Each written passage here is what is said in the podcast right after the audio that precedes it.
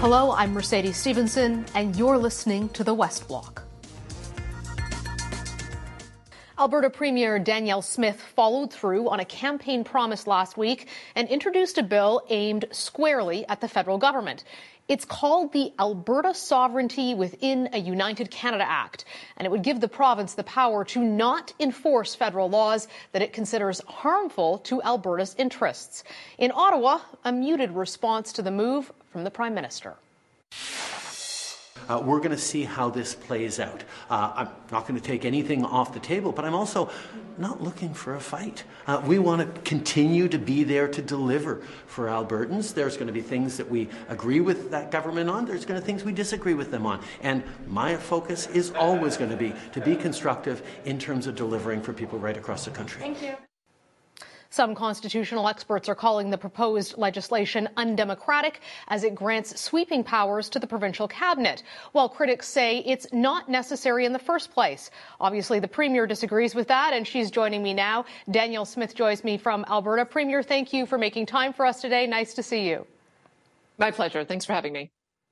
Oh, I have to be honest with you. I was a little bit surprised when I saw this bill, knowing your background and some of your more libertarian tendencies, that you would write a clause into this that allows cabinet to unilaterally make changes. Why is that in the bill, and are you seriously considering taking that out? Well, I think the intention of the bill was to make sure that everything was validated through the legislature. It's why we've taken the, the process of if there is a motion that would need to come forward that would assert provincial jurisdiction, that would be debated first in the in the legislature. I understand there's a problem with uh, one of the clauses. People have raised some concerns about us. We're taking a look at that. If we need to tidy a few things up, then we'll do that because the intention has always been to make sure that the that anything that we do, any action that we take, has been fully debated by those who are represented to uh, to to represent the interests of the people of Alberta. And if that is not if that's being misconstrued or it's not clear, then we can certainly work to clarify that. I'm taking feedback on it, and we'll uh, we'll, we'll see if we need to do anything to tidy it up next week. I mean, that, that seems like more than basic housekeeping. That seems pretty major. If you had a clause that says cabinet can unilaterally change it, and now you're saying no, it's the legislature. I mean, the legislature has always had the rule of passing bills. What was remarkable about this is that it allowed cabinet to alter it after it had passed the legislature without being voted again on MLAs. So, you know, did you ever intend on using this? Was it a political statement? Is it just that you're, you're rushing this through? How does something that big, that's inaccurate, if that's what you're saying, end up in a bill? Well, I guess the thing is, uh, enactments are take two forms. I mean, we're getting a bit into the weeds, but you know how you have statutes and you also have regulations. It's it's pretty it's pretty understood that cabinet has the ability to do ministerial orders, to make changes in regulation, to change make direction, to do directives, to make changes in policy. I, I think we just have to be very clear that any statutory change has to return to the legislature. That was always the intention. If that's not clear, then I may have to just make some amendments to make sure that it's underscored. Yeah, I mean, not only was it not clear, it was in the bill, but I, I have to wonder, you know, if if Justin Trudeau said that he wanted a power like that, what your reaction would be. Well, my reaction would be that you put legislation forward, you get feedback, goes through multiple readings, you make amendments, and if there's some amendments that we need need to make to make sure that we underscore and clarify that the legislature has the ultimate say when it comes to statutory change, then we'll do that. Is, is there anything on your radar right now as you look at this Alberta Sovereignty within the United Canada Act uh, and you say, this is my first target? It's going to be the gun legislation and the changes that there's been this political bun fight over this week in Ottawa. Um, is there, uh, you know, the carbon tax? Do you have a particular target in mind at this point to use the act? Two in particular. Uh, one of the the issues that we've seen in the last number of months is a consultation that would impose a strict emissions cap on our oil and natural gas industry. They want to. They've been they've been polling and doing consultation on a policy that would apply only to oil and natural gas to reduce emissions 42% by 2030. That's eight short years. Now, if you have an emissions cap that is that aggressive, in such a short period of time where there is no technological capacity to reach it. That is a de facto production cap. And that would be a violation of the Constitution. We have exclusive right to develop our resources and determine the rate of production, to conserve them and to get them to market. And that would be one area if the federal government tried to proceed with something like that, that we would use the Sovereignty Act as a shield. And similarly to that, the fertilizer cap. We have some of the, uh, the, the most effective farmers in Western Canada who are using fertilizer to produce massive quantities of food, but they're doing it effectively and efficiently. Nobody wants to, to waste that resource. And yet we've got a federal government that wants to reduce emissions 30% in the same period of time. Once again, if you don't have the technology capacity to do it and it's too short a period of time, it's a de facto production cap. And in my view, and incidentally, in the view of Premier Scott Moe, that would also be a violation of the Constitution and another way that we would use the Sovereignty Act as a shield. Uh, if the federal government is doing things that are unconstitutional, then they're unconstitutional you can challenge them in court. Why do you need the Sovereignty Act to do that? Well, well, I think what has happened in the past is we've been very passive. I think we have felt like the Ottawa was on our side and would work collaboratively with us. We've seen that's not the case. When we sit back, then they take draconian action and then force us to earn our rights back.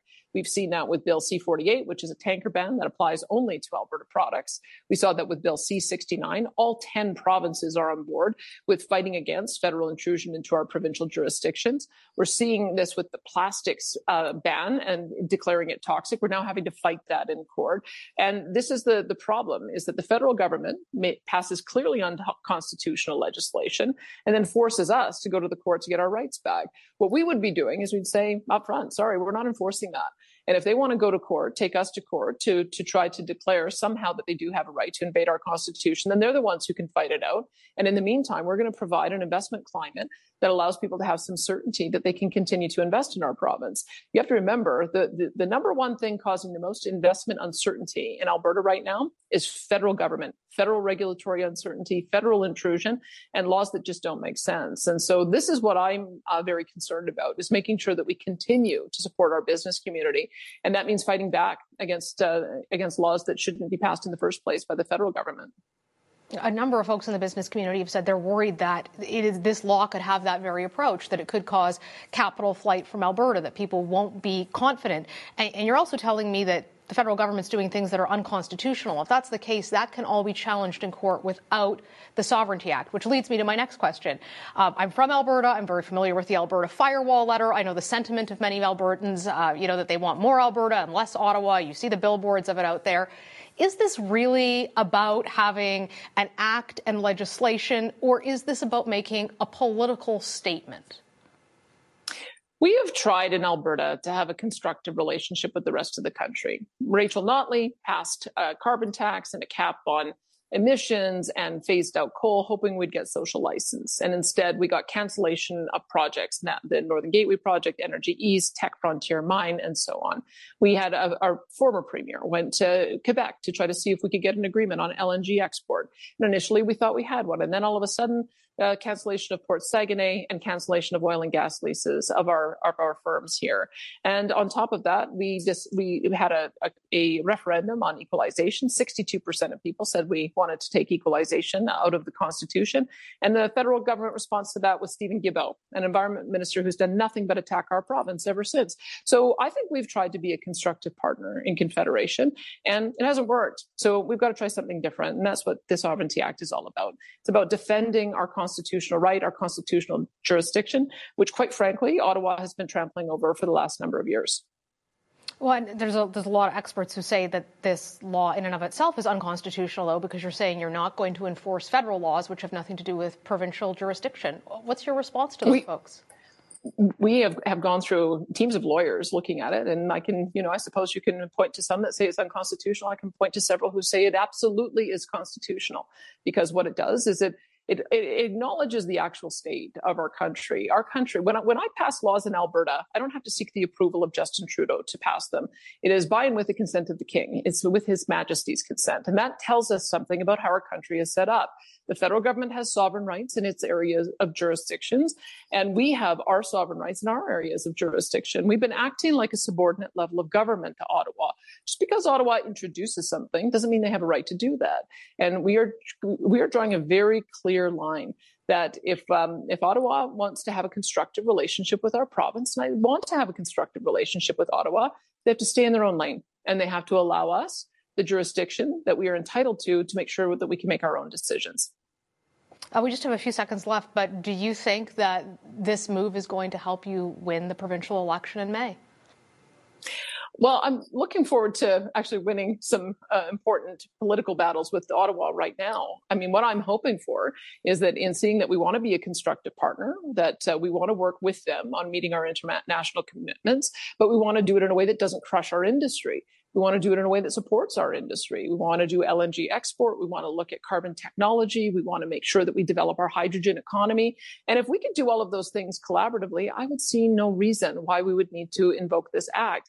I've seen some early signs that the federal government is beginning to understand this. The fact that Environment Minister Steven Guilbeault did not sign the final communique at COP27. He said because in doing so, he would be violating the provincial rights to over natural resource development. It would face a legal challenge that he would lose. I've never heard the environment minister speak that way before. So I think the Sovereignty Act has already had the the effect that I was looking for, which is to make sure that the, that Ottawa stays in its lane. And if as long as they do that, we're going to have a very constructive relationship.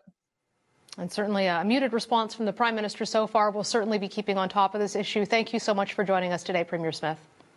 My pleasure. Thank you. NATO foreign ministers, including Canada's Melanie Joly, reaffirmed their support for Ukraine at meetings in Romania last week. Ukraine very much wants to join NATO, and NATO Secretary General says the door is open, but the focus for now, he says, is on ending Russia's war in Ukraine. Former Ukrainian President Petro Poroshenko says joining NATO and the European Union will be key to Ukraine's future. I sat down with him at the Halifax International Security Forum to talk about the war and what Canada can do to help. Here's our conversation. Mr. Poroshenko, thank you so much for joining us today and welcome to Canada. Thank you very much indeed for your hospitality. It's a very difficult time for Ukraine as you prepare to head into another winter of war. Can you share with Canadians what the experience is like for the Ukrainian people right now? We have destroyed more than 50% of the energy critical infrastructure. And uh, it is stopping the enterprises, no electricity in the school, kindergarten. But what Putin expect from that? Putin expect that Ukraine would be Ukrainian would be afraid, disintegrated. He can ruin our unity, and everybody start to flee the country. The result is absolutely contrary. We do not plan to trade electricity for the freedom, for the sovereignty of our nation, for the independence, and for our movement to the European Union and NATO. And uh, definitely Putin didn't expect that. And everybody should understand that, that Putin weaponized refugees, Putin weaponized energy, oil, and gas. Putin weaponized the nuclear contamination, and now he weaponized electricity. This is do not save him. And the unity of the whole world, including Canada, and I am very much appreciating, first of all, the Canadian people for the enormous solidarity with Ukraine, and that's why I'm here. This is my messages, which we waiting from the whole world, and particularly from Canada weapons, weapons, and weapons, because anti-aircraft air defense uh, can protect and close the sky uh, from the critical energy infrastructure. Point number two, sanction and embargo. Point number three, help us to finance the deficit of the budget to keep running the state. And point number four, create the anti-Putin coalition in the world, because without that we cannot get a security. And point number five, we definitely count on Canada in supporting our appreciation to have the full NATO membership because this is the only instrument how we can guarantee the security in Europe, guarantee the security in the whole world. You've been speaking with our Minister of National Defense. Is your sense that Canada is going to support you in those requests for more weapons, for approving Ukraine's membership in NATO being fast tracked. Are you getting the sense the Trudeau government is behind you? No doubt.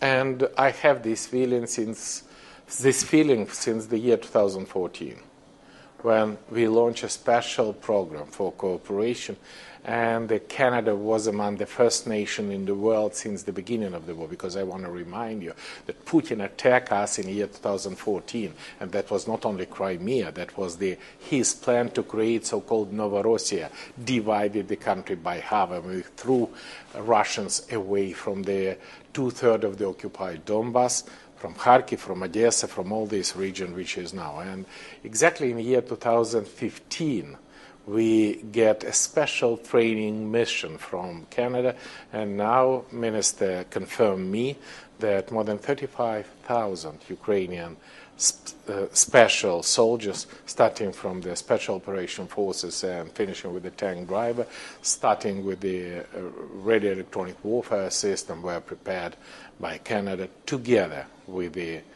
uh, supply for the our armed forces. It starts with the winter uniform and I remember uh, already Steve Harper, who was signed their first contract, and then was a brilliant cooperation with Justin Trudeau, with Chrystia Freeland, and many, many others, including your Minister for National Defense, for the brilliant cooperation with Ukraine. We count in Canada, and we feel that this is position of the real friend. Friend in need is a friend indeed. And one of the first uh, Canadian politicians who visited us, they come directly to Kiev. And this is also extremely important symbolic uh, things that Putin, we are not afraid you. Putin, we are not trust you. And Putin, we created in Ukraine anti-Putin coalition. Do you believe that Vladimir Putin is willing to go further than Ukraine? Is he willing to strike a NATO country? This is the most often question I have. And I just want to remind you when Putin became a president, it happening several disastrous terroristic attacks, which now proved that it was organized by Putin and Russian FSB. They killed hundreds of Russians just for rising up his political rating. Another reason for attacking Georgia in year 2008 was political rating of Putin. Another reason for attacking us in 2014 was Putin political rating. And this is just demonstrating that there is no any red line for Putin. How do you stop Point, him then? Putin understands only the language of strength.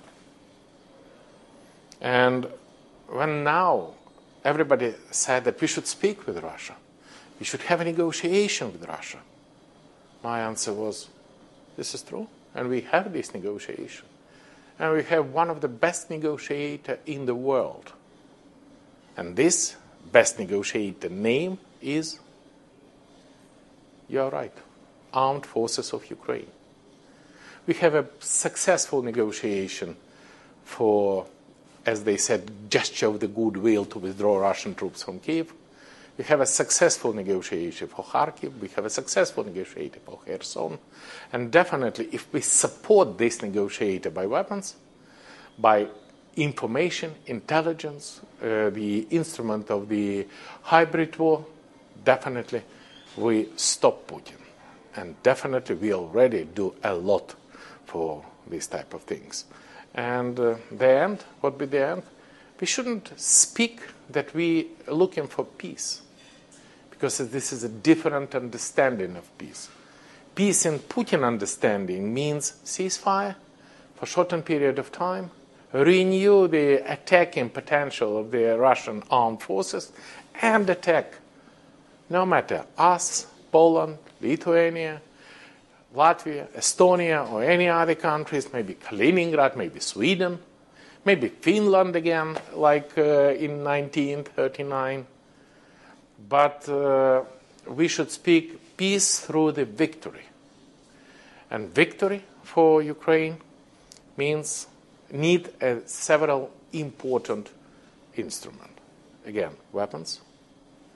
Point number two, sanction and embargo to stop Putin to financing his military budget. Point number three, financial support. Point number four anti Putin coalition and transparent investigation of the war crimes of Putin. And point number five, last but definitely not least, or maybe number one, This is the full membership of Ukraine in EU and NATO. This is my, or not only my, Ukrainian plan for victory.